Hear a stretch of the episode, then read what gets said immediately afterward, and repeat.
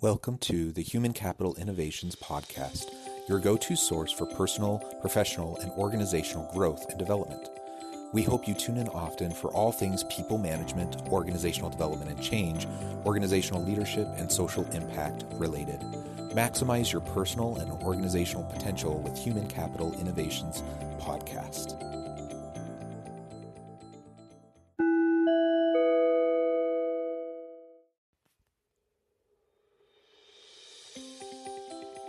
Welcome to the Human Capital Innovations Podcast. In this HCI podcast episode, I talk with Dominique Rodriguez Sawyer about leading HR during times of transition and change.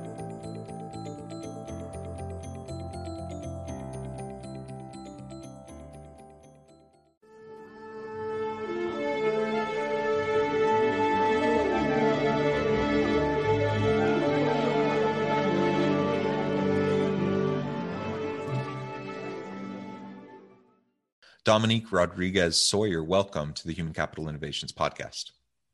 Thank you. It's a pleasure to be here. Yeah, I'm super excited to have this conversation. We've been preparing for this for a little bit, and uh, you really have a, a, unique and interesting background working for an interesting uh, organization. So we'll get more into that in just a moment. Um, but I think you bring a lot of expertise around. Uh, the people space particularly you know in your role as chief people officer but uh, looking at leading HR during times of transition and change, which we're smack dab in the middle of right now. Uh, everyone is living this each and every day the disruption of the pandemic um, and virtual work and, and everything related to that, but also just everything in in relation to the shifting nature of work and disruptive technologies in fact impacting hr and people management within organizations. I mean there's so many different things that we could focus our attention on today but we definitely are going to be talking about um, transition change uh, and some of those the, the things that need to be done to to manage the HR function and and the, the people management issues within an organization, you know, as we're we're dealing with difficult times. As we get started, I wanted to share uh, Dominique's bio with everybody. As the Chief People Officer, Senior Director of HR and Administration, didn't, uh, Dominique Rodriguez Sawyer is responsible for the overall strategy development and implementation of HR programs and administrative operations for FARE, F A R E. And I'll let you describe more about your organization here in a moment. Uh, she has over 15 years of experience in fostering the relationships between HR management and senior leadership of nonprofit and government agencies. Her primary focus is employee relations, workforce planning and recruitment, regulatory compliance, as well as facilitating training programs that improve organizational excellence and nurture the aptitudes of high performance. Dominique has a bachelor's degree in political science and French from Franklin Pierce University and graduate level certification in training and development from North Carolina State University. Uh, again, welcome to the podcast. It's wonderful to have you. Before we launch into the conversation, anything else that you would like to share by way of personal background or context? Oh, no, thank you very much for this opportunity. I think you've pretty much covered it all. Um, a little bit about how I got into HR, because many times people ask me, they'll say, Well, you started on one route. Um, I really had a passion for training. Um, and as you shared, I uh, went back and got uh, my graduate level certification in training and development, and then started working in corporations in their training departments within HR, which later led me into working with employee relations teams and becoming an HR corporate partner, which led to where I am today. Yeah, and that's that's actually how I got uh, connected with HR initially too. The training and development piece was really what caught my attention and, and interest. Uh, and then over time, I got you know connected with with all the different areas and, and continue with my education. So that's interesting that we have a similar um, kind of uh, aptitude and and interest. I, I think uh, it sounds like. Well, yes. so Dominique, I think um, you know as we as we launch into this, it's it's interesting to consider um, all of the the challenges and changes that organizations are facing, and you've experienced uh, managing HR needs during times of complete organizational turnaround. Um, I would love to hear a little bit more about that. Um, what were some of those challenges that you faced during that time? Uh, and then we can we can tie that into the pandemic and some of the issues around that. Oh, but actually, before we do that, can you tell us just briefly about FARE, uh, the organization you're at, and what you do, and then we'll we'll talk about uh, managing HR during a turnaround. Okay, sure. Um, FARE is the world's leading premier organization on fighting food allergies. Uh, there are 32 million Americans uh, living with potentially threatening food allergies. So, our mission here at FARE um, is to enhance the lives of those individuals, um, empowering them to lead safe, productive lives, you know, with the respect of others. And we do this through a number of ways um, through education, advocacy initiatives, you know, as well as improved awareness around healthcare options and treatments. So that's a quick snapshot of all that we do. Excellent. And I appreciate that. It sounds like a wonderful organization doing really important work. Um, now, tell us a little bit more about this experience you've had when you're dealing with an organization going through complete a, a complete turnaround, big scale change. Okay. In 2018, uh, FARE underwent a significant reorganization. Um, it wasn't an easy feat. And I have to tell you, Jonathan, it's probably one of my greatest challenges. First, uh, 45% of the organization was being laid off. So you can imagine crossing my mind were thoughts on how would we maintain morale and continue moving the needle on the critical work of the mission. Um, what can often happen in situations like these um, that is that individuals living through a reorg can become frozen and unsure about their future and thereby becoming less productive. So you have the case where um, there are individuals leaving the organization, you have those that are there, and it's almost like everyone becomes stuck. Additionally, our incoming CEO was evolving FARE's business approach from a typical nonprofit to a very energetic startup. So, the most important thing to me was that we treat our outgoing employees with compassion and respect. I mean, they had invested a lot of, of themselves into it. So, it was important that we do that. I would suggest that for any organization going through this, to put a plan in place to offer assistance to the departing employees. So that could include a whole number of things, you know, outplacement services, compensation packages, recommendation letters, etc., things of that nature. But then don't stop there because for those remaining, we had to be honest with them and explain the plan to move FARE forward. So my additional guidance to those to, to any organization going through this is that at every step where it's possible, involve the staff as stakeholders, giving them input into the direction and actions that leadership is taking. You know, in our case, we valued staff commitment to seeing the mission of FARE continue to forge to, you know, to forge ahead with it by taking into consideration their voice. Um, you know, by doing this, you're optimizing your opportunity for success. Yeah, well, that, that's interesting. And I, I actually uh, had a, a, somewhat similar experience, um, not not as uh, in, in, a role like yours, but I was on the board of directors of an organization uh, that was going through a similar transition of a nonprofit to more of a th- this kind of learning organization tech startup space um, mm-hmm. and fundamentally shifting the the nature i mean some of the core um, products of the of the organization remain the same but there were a whole new slate of products and services that were being developed. And really the positioning of the organization just shifted right? And and moving again into really considering the organization which was a 40 year old organization really moving into like startup space and, mm-hmm. and, and innovation. And it's it's it's it's hard. It's really yes. hard. It's it's hard on everybody.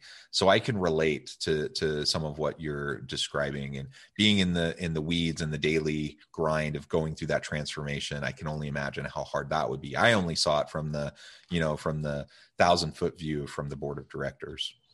So that's that's really great. Um so let's talk a little bit more about um, some of the advice that you would give to HR leaders when they're going through similar types of of challenges uh, within their organization. You know, maybe not a, a, nonprofit moving into more of a startup kind of a mentality, but but yeah. you know, we all deal with with change and with disruption and transition, and and perhaps it's even just in how we deal with it during times of the pandemic. Right.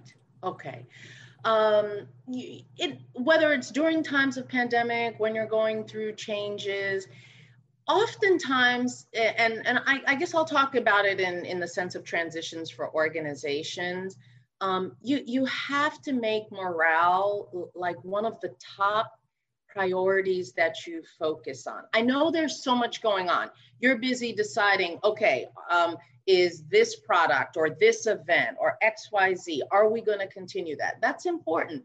But remember that you need individuals, you need the people, you need the staff to make any idea, any movement that you're about to go through happen. So keep morale in, in the forefront and top of mind.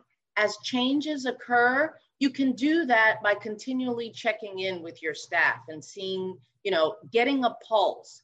Um, and don't forget the HR staff too, you know, because they're the ones that have to check on the on on the the, the team. And so make sure if you're a leader that you're checking on on that group that you have there responsible for the team. Um, secondly, I would say advice that I would give is a clarity of mission. So once you know exactly what you're going to be doing, be forthright about the direction that the organization is heading in. I'd have to say that one of the things that our new CEO did when we went through our transition is that she explained in a town hall format the plan to move FARE forward to everyone. And, you know, that plan was going to take away some events, some things that you know individuals were very tied to. Um, but you, you have to be frank you have to be honest and you got to let them know where you're going. I think another item and finally for me is figure out the resources needed to up level the skill set of those staff that remain so you know i have a bias towards training so getting staff the necessary training they need to prepare them for the new business environment. Because some of the individuals that are there, they're going to be like, wow, we're heading this way. Well, that's not the skill set that I came in. Am I going to survive? Again, if you're not careful, you're going to have people freezing. So you don't want that to happen. And I would say, as part of the plan that you're going through this transition, you need to think about the necessary training to prepare them for the business environment. Now, the pandemic added another layer. So I would also um, suggest that you think about the, the mental effects that the pandemic has had on individuals because once you go through a transition, that's one thing. But the pandemic brought about all of these restrictions, you know, where you don't have you you weren't able to go to some of those outlets you may have had in the past if your organization was going through a change so when i say um, pay attention to the mental health uh, it, it, we have like an employee assistance program. Um, a lot of organizations can get that. It's a place where employees can go outside of hr sort of have um, a neutral person they can talk to and and and sort of open up let let loose and and, and explain um, things that they're undergoing that they may not feel comfortable letting us know. But I think it is the responsible of an organization to provide that sort of resource.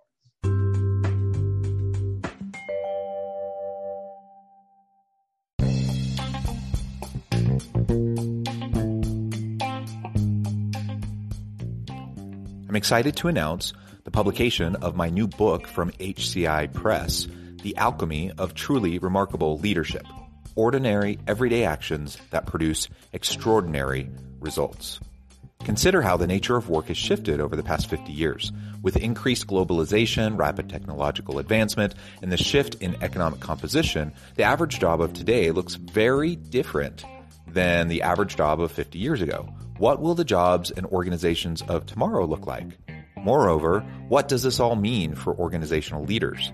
What are the core competencies and capabilities of organizations and their leadership that are prepared for continued disruption and geopolitical and socioeconomic shifts? Regardless of what the future holds, increasingly, leaders need to be socially minded, data driven, decisive, champions of talent, and disruptors of the traditional notions of leadership, teams, organizations, and work. The alchemy of truly remarkable leadership will help you to explore your own leadership competencies and capabilities and consider ways to apply and implement them into your workplace and personal life.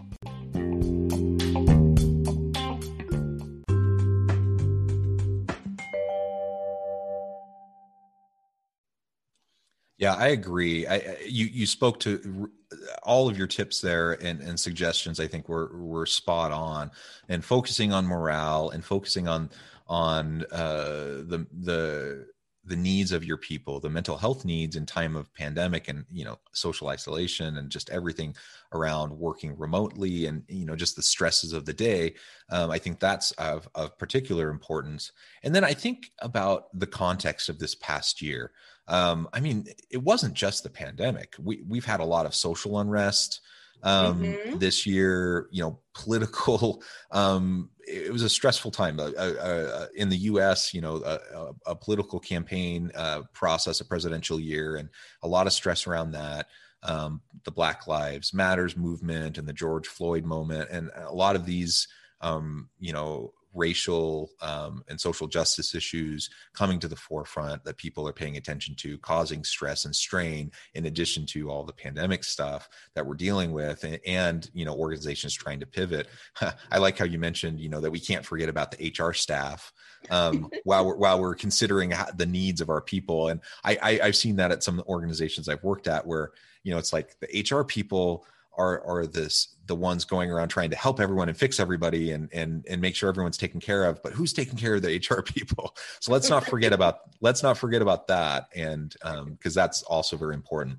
Well I, I, was wondering though i think you know with all the great uh, expertise that you have i think also the lived experience that you have um, as a senior black female hr professional i think that's worth noting as well. And i'm wondering if you wouldn't mind sharing a little bit of your own um, personal experience just this past year and dealing with some of these broader social issues and how they've interfaced with your role as an HR professional in the workplace.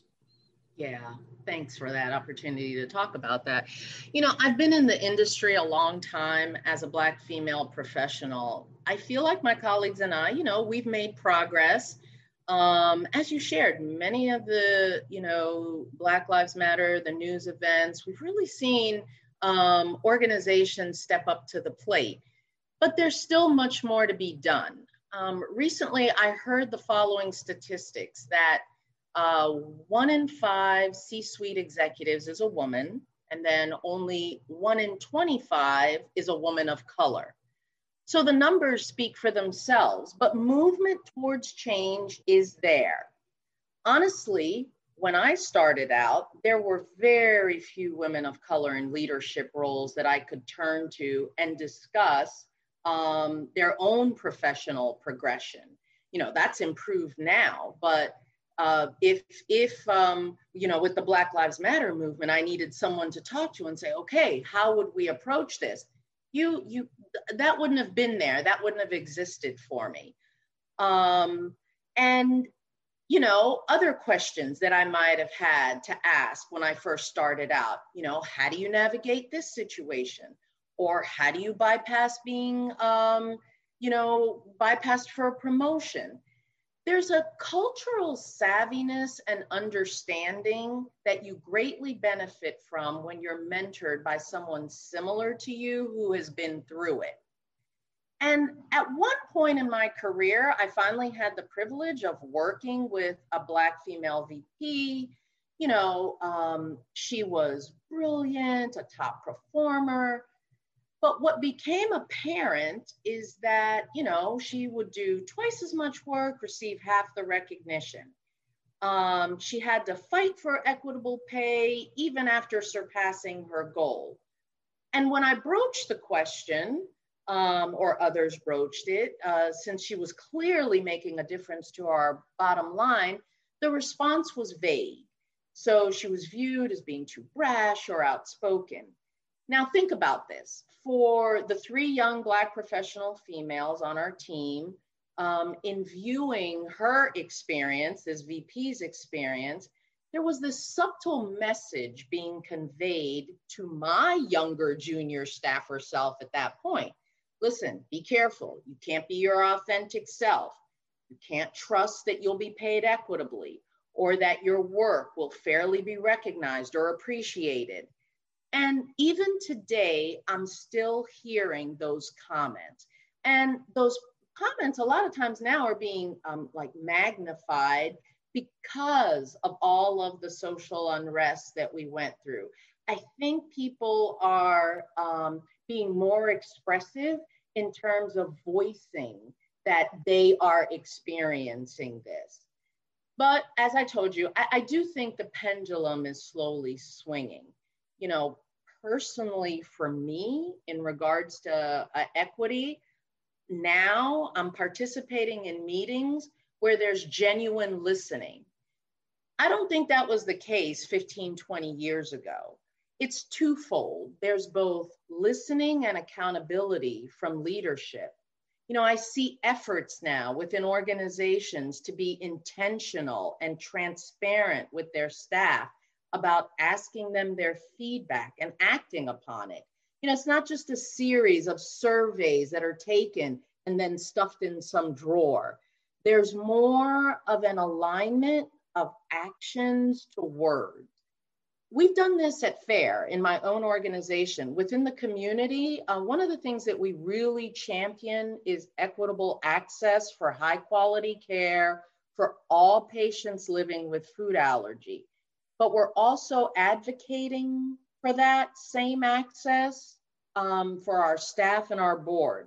So FARE's working towards being inclusive and having diverse representation at all levels of the organization from our board to our senior leadership to staffing. So employees want to see themselves represented in the leadership. So we're working diligently in this space of living what we preach in regards to diversity.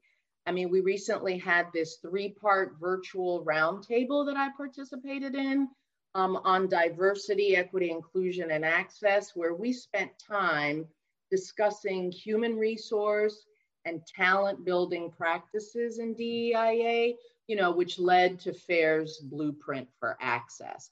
So those are some of the things I'm doing. It really, I've seen my experience as it's gradually evolved in this area. Thank you for sharing that. Uh, I, you know, as a middle-aged straight white dude, you know i, I can't begin to really understand the the challenges um, that i'm sure you've faced throughout your career. I appreciate you sharing that though in your perspective. And i'm, I'm wondering what I, I well I, I, should say i'm also glad that it seems like things are moving in the right direction.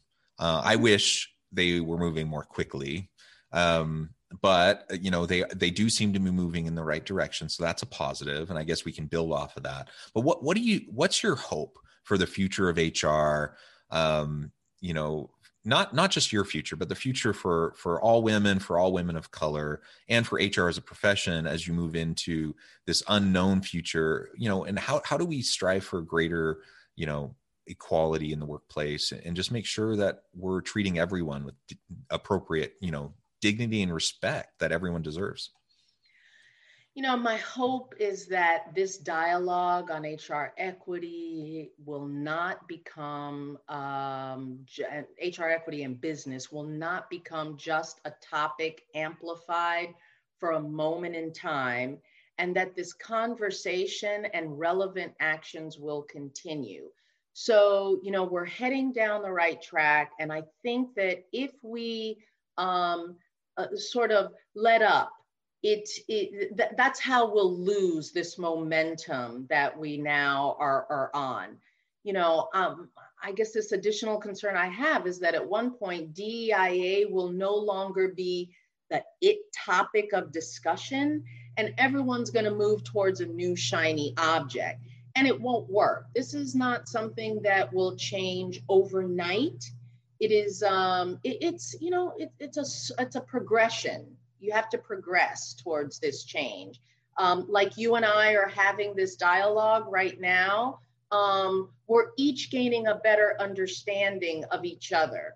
Uh, equity and diversity, it has to stay top of mind on the agenda and HR professionals like myself, we must dedicate ourselves to that end of sustaining and consistently advancing this imperative uh, because real change in equity takes time and effort.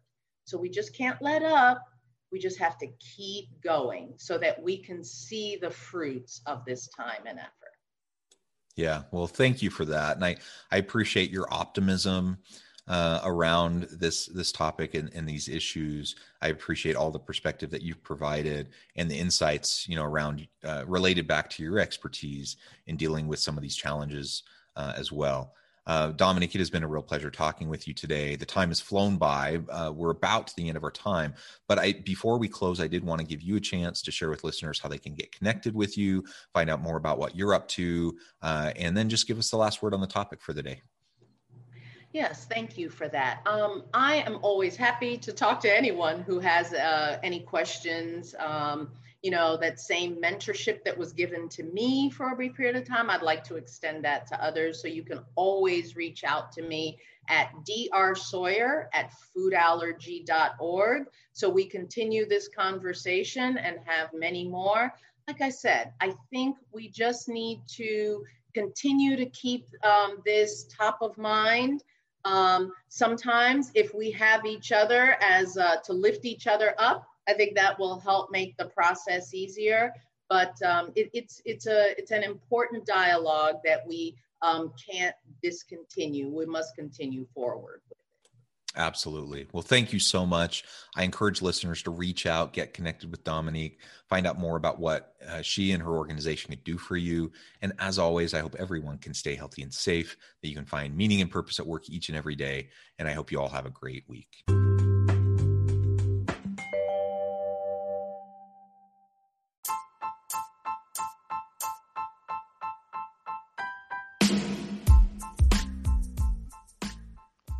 We are excited about the launch of HCI's new magazine, Human Capital Leadership. Human Capital Leadership is a free, interactive e magazine designed to help individuals, leaders, and organizations find innovative approaches to maximize their human capital potential. We will be publishing issues quarterly in August, November, February, and May. Check out the first issue and let us know what you think.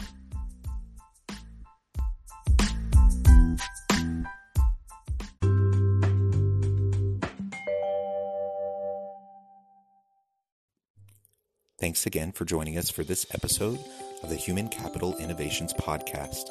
I hope you stay healthy and safe and that you have a great week.